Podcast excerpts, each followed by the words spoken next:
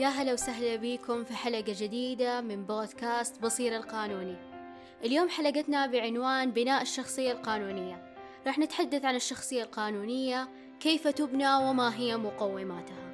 ضيفي في هذه الحلقة هو سعادة المحامي مشعل بن عبد الله الحويكان.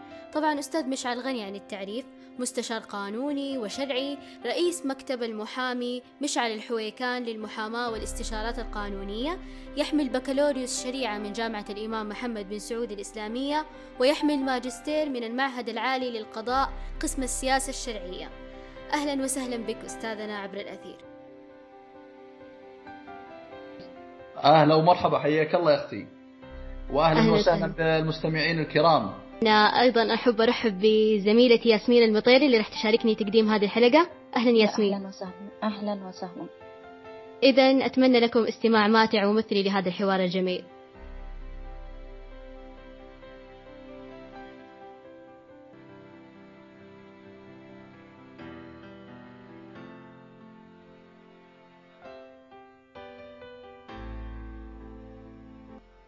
بداية لا يخلو الشخص من جملة من التحديات التي قد تواجه مسيرته أو حتى عند تحقيق أهدافه. لذلك حدثنا أستاذ مشعل ما هي التحديات التي قد تواجه الشخص القانوني برأيك؟ أه طيب أول شيء الحمد لله رب العالمين والصلاة والسلام على أشرف الأنبياء والمرسلين. وأنا أرحب وسعيد جدا بهذه المشاركة مع المبادرة الجميلة مبادرة بصيرة. وأرحب بكم جميعا وأرحب بالسادة المستمعين. أولا بالنسبة للتحديات التي سيواجهها أي قانوني أو شخص يتجه إلى القانون هناك تحديات كبيرة. أهمها جانب الضعف العلمي. أن يكون هذا الشخص في بداية دخوله إلى مجال القانون والمحاماة يكون عنده ضعف علمي لا يستطيع أن يمارس هذه المهنة ويعد المذكرات ويختار بين التكييفات القانونية والشرعية ولا يعرف كيف الرجوع للأنظمة ولا ما هي الأنظمة ولا تسلسل الأنظمة ولا اختصاصات المحاكم ولا إجراءات التقاضي. فالضعف المعرفي والعلمي هو أكبر تحدي يواجه القانوني. لذلك في كثير من الأحيان يطلع الشخص يعني كان يذاكر فقط أيام اختبارات ثم يتعرف على شخص يعطيه فقط رخصة لمحامي متدرب ولا يمارس العمل بشكل جدي ثم تخرج له رخصة ليتصدى للواقع المرير أن هذا الشخص لا يستطيع أن يمارس مهنة المحاماة ولا يستطيع أنه يترافع أمام أحد ولا أحد يثق بعلمه واللي يثق فيه يكون وبال عليه. كذلك من التحديات اللي تواجه الأشخاص التطور السريع في الإجراءات والتطور السريع في الأنظمة اللي لابد أن يكون القانوني والمحامي بشكل خاص مطلع عليها. يعني أعطيك مثال. الآن إذا جينا نرفع دعوة مثلا الدعوة العمالية لها إجراءات تبدأ من هيئة تسوية الخلافات العمالية والدعوة الإدارية لها إجراءات تبدأ من التظلم لدى الجهة ولها مدد نظامية معتبرة ثم ترفع الدعوة للجهة للمحكمة الإدارية وكذلك الدعوة الجنائية تبدأ من الشرطة ثم النيابة ثم المحكمة وتحريك الحق العام والحق الخاص ومتى أتوجه بالحق الخاص إلى المحكمة؟ كذلك في دعاوى الأحوال الشخصية والإنهاءات وإجراءات الشهود والمزكين وغيرها إذا كان الإنسان ما عنده علم فيها ولا يعرف بيروح يرفع مثلا الدعوة الإدارية مباشرة إلى المحكمة فتجلس ثلاثة شهور أربع شهور تصدر يصدر عن المحكمة حكم برد الدعوة لأنه لم يتخذ إجراءات ولم يتظلم أمام الجهة الحكومية وهكذا. كذلك من الأمور التحديات التي تواجه الشخص وهي أنا ذكرتها بعد القدرة العلمية لأن القدرة العلمية هي من أقوى الأمور التي يعني ينجح فيها المحامي أو تكون سبب لضعفه وفشله. كذلك منها اللي هي عدم وجود قيمة مالية وتحمل لتكاليف مشروع قانوني سواء كان محاماة أو استشارات قانونية أو غيرها. بعض الناس يستقيل من وظيفته أو يترك العمل اللي كان يدر عليه راتب معين ويتجه إلى المحاماة أو إلى الجانب القانوني الاستشارات والتوكيل عن الناس ثم يتبين له أن المبالغ اللي عنده لا تغطي التكاليف التي يحتاجها لمنزله ولأهله ولأبنائه فيصبح بين سندان الديون وبين الالتزامات التي عليه. كذلك من الأمور أن مع كثرة المحامين والمستشارين القانونيين اللي يدخلون السوق الآن بشكل كبير صاروا يتولون القضايا بأسعار زهيدة جدا من باب المنافسة لكن الأسعار هذه تدمر السوق. يعني يجيك مثلا آه، شخص يقول أنا والله باخذ آه، آه، إدخال التنفيذ ومتابعة التنفيذ. مثلا مثلا على سبيل المثال 300 ريال لأن الشركة الفلانية شركة المحاماة تأخذ 300 ريال. لو دققنا في الأسعار نجد أن شركة المحاماة موقعه عقد تأخذ مثلا 2000 أو 500 أو 1000 أمر تنفيذ. بينما أنت ما عندك إلا هالأمر التنفيذ الواحد. فيكون سعرك زهيد جدا فيفشل مشروعك. ولا تستطيع الاستمرار في هذه المهنة. كذلك آه، بعض القانونيين والمكاتب المحاماة أو الجهات الرسمية اللي عندها إدارات قانونية يتولون مجموعة كبيرة من القضايا التخصصية المتفرقة. يعني تلقاه يتولى قضايا دقيقة في نزع الملكيات أو قضايا في آه، الطعن في القرارات الإدارية وحفظ التوازن المالي أو في الجمعيات العمومية في الشركات المساهمة أو غيرها تكون تفصيلية دقيقة جدا آه، ومع هذا آه، يأخذ عدد كبير منها فالوقت لا يسع إلى بحثها والإبداع فيها. كذلك من التحديات التي تواجه الشخص لما يتجه إلى المحاماة والجانب الاستشارات القانونية عدم التفريق بين القضايا التي يكون لها إجراءات أطول تتطلب الذهاب إلى الشرطة والمتابعة في الشرطة ثم المتابعة في النيابة والبحث والتحري ثم الاتجاه إلى المحكمة والقضايا الأخرى التي تتجه إلى المحكمة مباشرة مثل قضايا المدنية المتعلقة بأجرة عقار أو إخلاء عقار أو غيرها.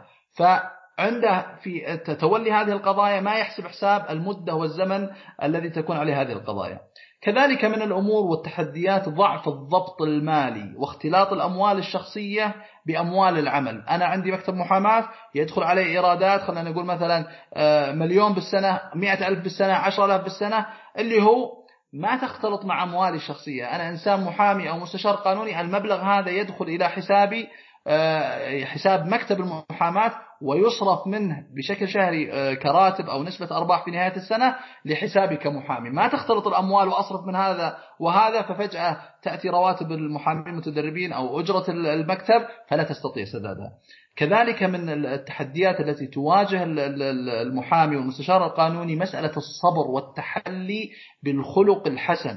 والخلق الحسن يا أخواني ويا أخواتي هو كما قال آه، أحدهم البر شيء هين وجه طليق ولسان لين. ما نبي منك شيء نبي منك بس وجه طليق ولسان لين. الناس لما يقدمون إلى المستشار القانوني أو المحامي هم في ورطة سواء ورطة مالية أو ورطة جنائية أو ورطة عمالية أو غيرها. يريد شخص يطمنه بالحقيقة ما يكذب عليه يقول أنا بخلص لك القضية وهو ما يقدر يخلصها. لا وإنما يطمنه يهديه ويقول أن في إجراءات وحنا بنتخذ الإجراءات الفلانية ويشرح له بموضوعية وبتجرد جميع الإجراءات التي سيشرع, سيشرع فيها.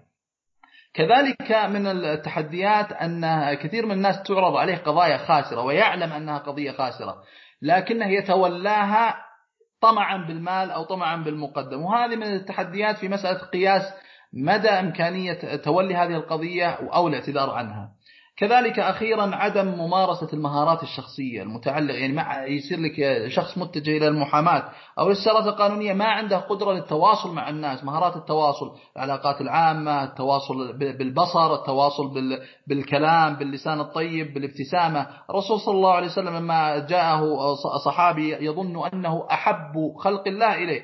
قال يا رسول الله من أحب خلق الله إليه؟ إليك. قال أبو بكر عائشة قال ثم من قال أبوها قال ثم من قال آه، آه، عمر. إلى أن وصل إلى عدد, عدد من الصحابة ولم يذكر اسمه مع أن النبي صلى الله عليه وسلم كان ما يراه إلا تبسم حتى ظن أنه أحب خلق الله إلى النبي صلى الله عليه وسلم. فالابتسامة والتطمين والكلام الطيب وإعطاء حاجة التقدير. لما يجي شخص كبير يدخل عليك في المكتب كيف أستقبله وأقوم له وأوصله عند الباب إذا انتهى أساعده في كتابة المذكرات. ما أكون مال مادي. بعض الناس ممكن في القضايا الجنائية يتصل عليك الساعة 2 الساعة 3 يقول أنا خايف بكرة عندي تحقيق وش أقول بالتحقيق؟ تتحمل هذا وتتقبله. هذه أبرز التحديات ستمر عليك إذا اتجهت إلى المحاماة أو الاستشارات القانونية. جميل. إذا برأيك أستاذ مشعل حدثنا ما هي المقومات التي ينبغي أن يركز عليها الشخص القانوني في سبيل بناء شخصية قانونية ناجحة؟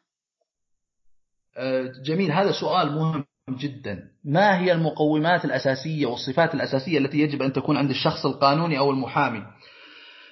طبعا أنا سأجيب عن هذا من ناحيتين. الناحية الأولى ناحية إجمالية ثم ناحية تفصيلية تفصيل مختصر جدا آه، حفظا للوقت ووقت الجميع. أولا يا أخواني ويا أخواتي لما يتجه الإنسان إلى المحاماة أو القانون أو التخصص في الجانب القانوني لابد أن يكون لديه صفتين. الصفتين هذه لابد تكون موجودة عنده. إذا ما هي موجودة عنده لا يضيع وقته. المحاماة ليست مهنة تجارية آه، آه، يعني بحتة. أنت ما تبيع سلعة أنت منافستك في السوق هي أصعب من منافسة التاجر. التاجر الآن لما يعرض بضاعة مثلا قلاية ولا سيارة ولا طيارة ولا غيرها المشتري يجي ويشوفها ويركبها ويجرب ويذوق ويشوفها في عينه. لكن أنت لما يريد أن يتعاقد معك ويتعاقد مع ذهنك شيء مخفي ما يدري وش اللي داخل هذا الذهن. هل هو آه، يعني آه، آه، عقل سليم سيقوده إلى النجاة في هذه القضية أو أن سيوديه المهالك. وكما قيل سابقا يقال ويعلم غدا إذا انجلى الغبار أخير تحتك أم حمار أجلكم الله. ف يعني محشومين إن شاء الله المحامين والمستشارين. لكن هو يتعاقد على شيء مخفي. الأمر الثاني أنت إذا عندك سلعة تبيعها كتاجر أنت تستطيع أن تسوق لها في جميع الأماكن في إعلانات طرق وسناب شات وفي غيرها. أما المحامي لا يحق له أن يسوق لنفسه لأن اللي يأتيك يأتي وهو يعرفك عشان ما يصير فيه آه، غرر وتضليل آه، للناس ويوكلون شخص ليس أهلا لذلك. طيب ما هي الصفات أو المقومات لنجاح القانوني؟ بشكل عام بشكل عام هناك صفتين. إذا كانت موجودة عند المحامي أو المستشار القانوني أنا أقول لك ستنجح ولو بعد حين. ممكن تربط على نفسك يوم يومين شهر سنة سنتين ثلاث سنوات لكن بإذن الله بعدها سيكون نجاح كبير جدا. الصفتين الصفة الأولى الرغبة. أنك داخل هذه المهنة ليست مجاملة لأحد وليس لأن ما عندك إلا هذه المهنة. أنت داخلها لأنك ترغب. فيه رغبة فيه لذة. لما تجي تقرأ حكم لما تسمع قضية لما تتحرك جميع جوارحك أنت عندك رغبة في ممارسة آه، مهنة المحاماة أو الاستشارات القانونية. فلذلك ستبدع ولو بعد حين. الجانب الثاني وهو مهم جدا ولا يقل عن الجانب الأول وهو القدرة. أن يكون لديك قدرة على ممارسة هذه المهنة. مهنة المحاماة يا أخواني ويا أخوات ترى ما هي بسيطة. ما هي بسيطة أن جوالك ما, ما, ما يسكت من المستشارين من ممن يرغب الاستشارة ولا ولا من من دفع لك مبلغ مالي يريد أن يسألك عن قضيته أو طرأ فيها أمور أو شخص يجي في المطار ويقبض عليه ويتصلون عليك هلا روح طلعه الساعة 2 والساعة 3 الفجر ولا يتصل عليك شخص بعد الفجر وشخص الظهر وشخص العصر وشخص الساعة 9 ليست سهلة. إضافة إلى القدرة العلمية إذا أنت ما عندك قدرة بشكل عام علمية صبر احتساب آه، آه، قدرة نفسية قدرة بدنية ما تستطيع أنك تستمر في هذه المهنة. ستهدك هذه المهنة. فعندك أمرين. الرغبة والقدرة هذا بشكل مجمل. بشكل تفصيلي بذكر لكم بعض الصفات التي أرى أنها يجب أن والمقومات اللي يجب أن تكون موجودة عند المحامي والمستشار القانوني. أول شيء العلم. العلم والمعرفة بالشريعة والسوابق القضائية وبالإجراءات القانونية. إنسان يعرف الجانب الفقهي في القضية يعرف الجانب القانوني في القضية وإجراءاته يعرف السوابق القضائية بماذا يحكم القضاء؟ كثير من القضايا يعني مثلا التعويض على الربح الفائت أو التعويض المالي مقابل الضرر الجزائي الضرر الجنائي. لو واحد قال واحد كلام آه، بذيء فيجي الثاني يطلب مبلغ مثلا آه، ألف ريال أو مئة ألف ريال آه، تعويض مالي. هل القضاء يقبل فيها ولا لا؟ قد تكون من مسائل الخلافية فقها وقانونا وفي القانون المقارن بين الدول لكنها لابد أن ترجع السوابق القضائية. هل يحكم القاضي فيها ولا ما يحكم فيها؟ كذلك العلم بالدفوع الشكلية اختصاص الولائي اختصاص النوعي اختصاص المكاني مسائل التقادم في قضايا مثل قضايا مثلا العمالية بعد النزاع العمالي ب 12 شهرا لا تسمع الدعوة إلا بعذر تقبله المحكمة وهذا استثناء يعني في قضايا يسيرة جدا. كذلك من الأمور اللي آه، الصفات اللي يجب توفرها العلم بالدفوع الموضوعية. يعرف كيف القاضي يبني حكمه فيعرف مسألة الإقرار والإنكار واليمين والكتابة وشهادة الشهود والخبرة وغيرها من وسائل الإثبات. كذلك المعرفة بعلوم الآلة والمنطق كالنحو والقواعد الفقهية وأصول الفقه ويعرف أن هذا حديث ما ما هو الحديث الصحيح والحسن والضعيف وذي من أقسام الحديث عدة وكل واحد أتى وحد أولها الصحيح وهو ما اتصل إسناده ولم يشذ أو يعل يرويه عدل ضابط عن مثله. معتمد في ضبطه ونقله والحسن المعروف طرقه وغدا يعرف وش معنى الحديث الحسن؟ الضعيف هذا ضعفه ينجبر ضعف لا ينجبر يجوز استدلال فيه ما يجوز استدلال فيه. كذلك القدر القدرة على الوصول إلى المعلومة القانونية. كثير من المحامين يظن أن أو القانونيين يظن أنه يجب عليه معرفة الأنظمة وحفظها. لا. أنا يهمني أنك تعرف إذا صار عندك إشكال قانوني كيف أرجع إلى هذا الإشكال في النظام أو في السوابق القضائية أو في آه، المسائل الفقهية. كيف أكيف القضية.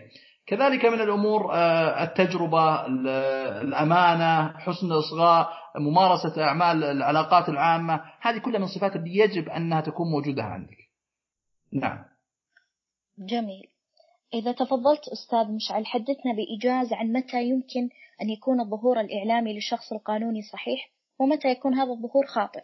وما هي ثمراته أيضا في حال كان هذا الظهور إيجابي في حينه؟ بالنسبة للجواب على هذا السؤال أنا أذكر لما كان عمري 16 سنة في المرحلة الأولى أول ثانوي. آه، جيت عند أحد الشيوخ وأنا كنت متحمس في وقتها طلب العلم وقراءة القرآن وحفظ القرآن فقلت له يا شيخ أني أرغب أنا بتأليف كتاب مثل ما ألف الإمام البخاري في هذا السن آه، كتابا. فجاوبني جواب أدبني هذا الجواب إلى يومكم. أنا لا, لا, لا أرغب أني أؤلف كتاب. وش قال الشيخ؟ قال إذا كنت بعلم البخاري وعمره 16 سنة لو أن عمرك أربع سنوات راح ألف كتاب. فبعدها أيقنت أن المسألة ما هي مسألة عمر ولا هي مسألة آه، آه، المسألة هي مسألة توقيت وقدرة.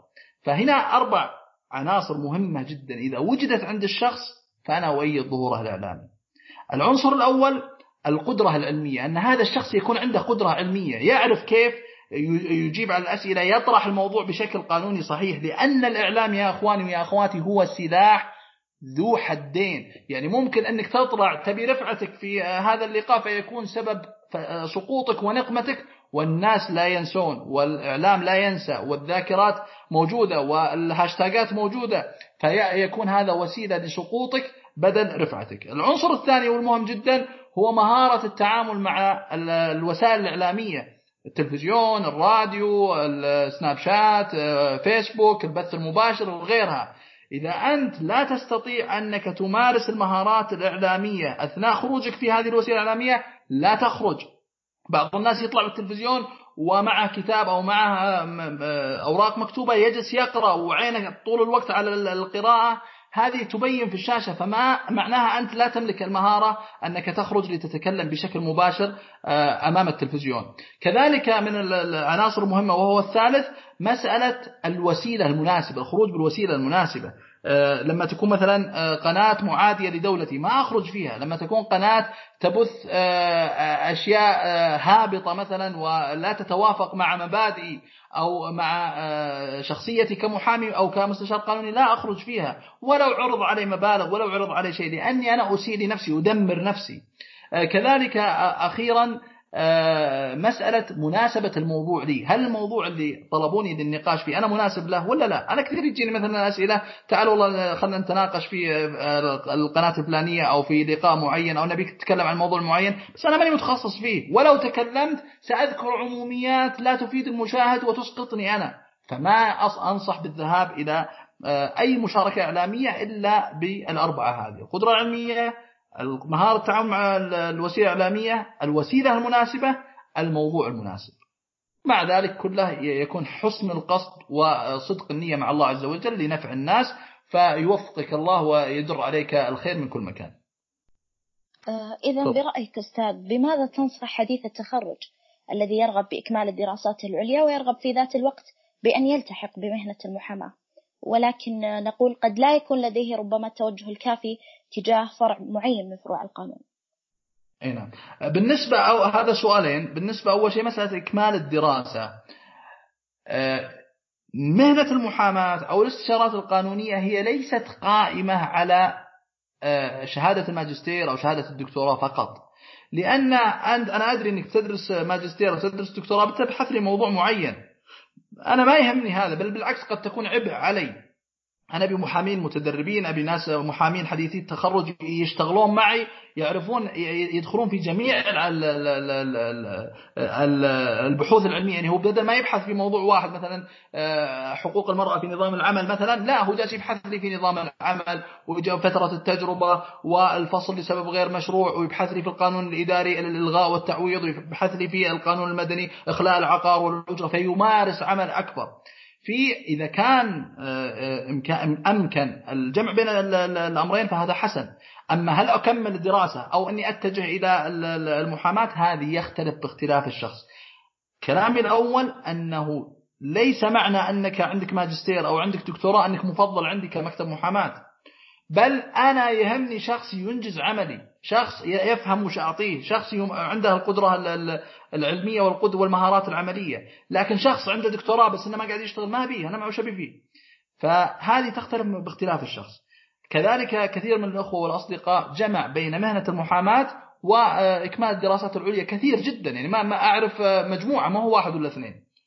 آه، النقطة الثانية اللي ذكرتيها وهي مسألة اختيار التخصص اللي هو مثلا أروح قانون عام ولا قانون خاص. إذا بروح قانون خاص أروح عمالي ولا مدني ولا مرافعات ولا آه، أحوال شخصية. إذا بروح قانون عام أروح قانون دستوري ولا إداري ولا ما ولا مالي ولا قانون دولي خاص آه، دولي عام. هذه من الأشياء اللي تشتت الشخص. أنا أشوفها غير مشتتة بعد الممارسة. في قاعدة تقول تعلم كل شيء من شيء وتعلم شيء من كل شيء. وش معناها؟ أختار لي تخصص أول شيء أبدأ بالجميع. أدخل بالجنائي والأحوال الشخصية والعامة والعمالي وأبدأ أشتغل فيها كلها وأقرأ فيها كلها أتعلم منها الأساسيات. بعدين ابجد نفسي لا اراديا يميل إلى جانب معين يميل إلى عمالي يميل إلى تجاري يميل إلى آه، جنائي فأتجه إليه وأتعلم عنه كل شيء. فأعرف إجراءاته وأعرف النماذج والطرق وكيف أرفع الدعوة وكيف أعترض عليها وين بتروح الأوراق وين بلقى إذا عندي شيك أروح بأي مركز شرطة ولا مركز شرطة الفرع اللي حرره أو إذا عندي بلاغ أبلغ على شخص كيف أطلع رقم هويته وغيرها من الأمور. هذه كلها بعد أن أمارس فترة معينة وأتعلم الأساسيات. نعم. أه، أخيرا أستاذ مشعل نختم معك بعادة يومية. تنصح بها الشخص القانوني بشكل عام وحديثية التخرج على وجه الخصوص. أهم نصيحتين النصيحة الأولى كعادة يومية إدمان القراءة والسماع والمشاهدة للمواد العلمية اللي موجودة. القراءة أنصح أفضل كتاب قانوني ممكن يقرأه المبتدئ والمتوسط والمنتهي هو ما أخرجته وزارة العدل وديوان المظالم من كتاب من المدونات القضائية. هذه يا أخواتي مهمة جدا. المدونات القضائية هذه تعلمك خطة سير القضية من بداية رفعها إلى صدور الحكم النهائي فيها. في نماذج وفهرسة وبشكل جميل وما هي الأسانيد اللي استدل بها القاضي وكيف بنى القاضي حكمه والوقائع اللي وجدت في هذه القضية وهل قبل اليمين رد اليمين وغيرها وكيف توصل القاضي إلى الحكم. فتبني لك خارطة الطريق تستطيع أن تمارسها عند كتابة اللائحة. هذا بالنسبة للقراءة. السماع والمشاهدة مثل البودكاست مثل قنوات اليوتيوب. أنا عندي قناة اليوتيوب يعني آه، بعض المقاطع نمو المشاهدة فيها غريب. معناها أن في ناس جالس محتاجين المعلومة اللي موجودة فيها. لما يجيك مثلا 40 ألف 50 ألف مشاهدة 25 ألف مشاهدة معناها أن في ناس يتعطشون لمشاهدة هذه المقاطع. بينما في مقاطع طبعا أقل يعني يمكن 200 مشاهدة 300 مشاهدة. لكن العبرة إيش؟ أنه فيه اليوتيوب مقاطع وفوائد قانونية وحلقات قانونية كبيرة جدا وكثيرة يستطيع الإنسان أن يستفيد منها. وأنصح أي محامي أن يشاهدها لقاءات مع محامين كبار فوائد قانونية ملخصات لمواضيع قانونية وغيرها. الأمر الثاني وهو الأخير اللي هو مسألة ممارسة العمل.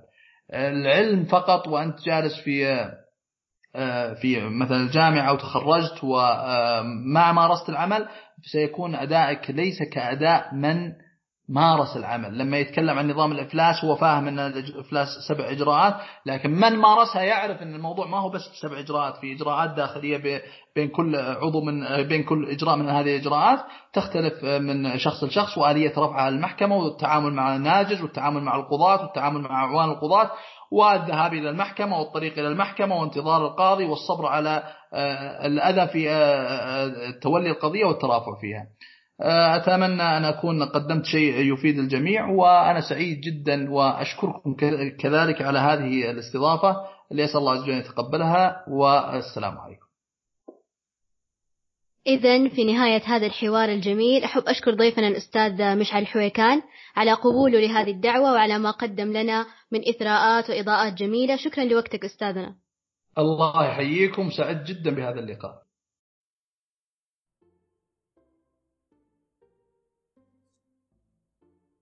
أصدقائنا الرائعين وصلنا لنهاية حلقتنا لهذا اليوم. أتمنى أنكم حظيتم بوقت ممتع مع هذا الحوار. لا تنسوا مشاركة هذه الحلقة مع من تعتقدون أنها تهمه ولا تنسوا تقييمنا عبر الأبل بودكاست أو أي منصة تانية تسمعون من خلالها. مع تحيات لجنة التدريب والتطوير بمبادرة بصيرة. دمتم في حفظ الرحمن. نلتقيكم بخير.